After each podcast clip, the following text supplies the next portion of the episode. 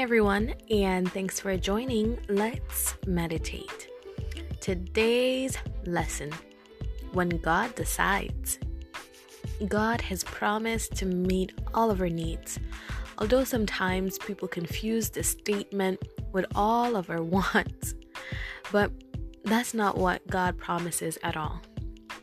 Yes, God does say that He loves to give His children good gifts and he also says that he loves to give us the desires of our hearts, but only when those desires and gifts are good for us.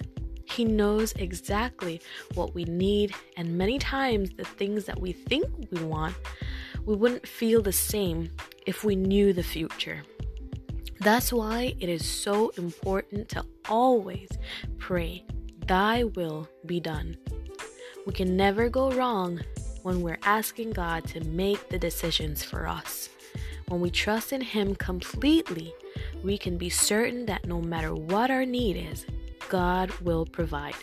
Sometimes we forget what an all powerful and loving God we serve.